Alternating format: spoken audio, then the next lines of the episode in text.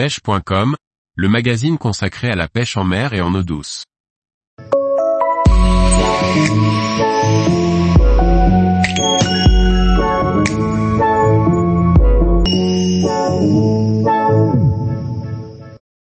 Pêche en été en kayak, se lever tôt et pêcher fin pour réussir. Par Paul Duval. L'été, se lever de bonne heure est souvent gage de réussite lorsque l'on pêche en kayak. Sortir avant la foule est primordial, mais il ne faut pas oublier aussi de pêcher plus fin, car l'eau est souvent plus claire. Avec le retour des beaux jours, les bords de mer sont souvent très fréquentés.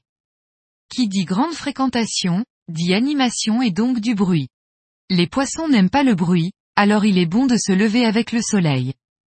Les deux dernières sorties réalisées la semaine dernière, avant l'arrivée du mauvais temps sur la pointe Bretagne, me confortent dans ce constat. Deux sorties, à peu de choses près, identiques.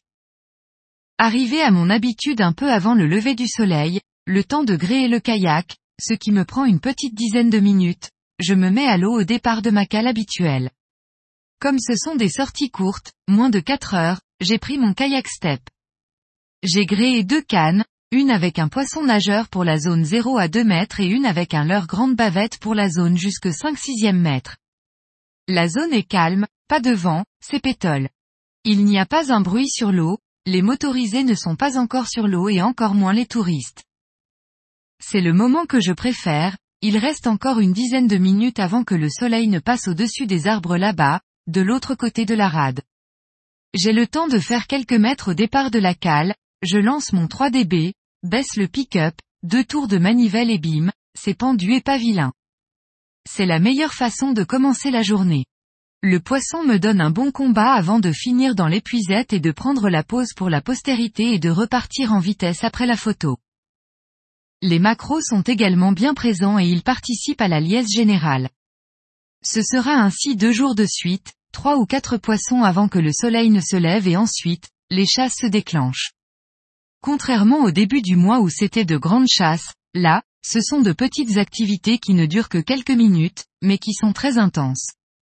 Cette pêche va se dérouler ainsi jusque vers les 9 heures, heure à laquelle le plan d'eau commence à être envahi et donc bruyant. J'en profiterai pour faire quelques kilomètres au step, c'est un peu comme si en même temps, je faisais mon jogging. De temps en temps, un poisson par-ci, un poisson par-là, mais l'activité de chasse est terminée. En filant jusqu'au parc, je retomberai sur un poisson correct, juste sous le pont qui enjambe les lornes. Les parcs en rade, un peu comme partout, sont des valeurs sûres et il est bon d'y consacrer un moment de la session du jour.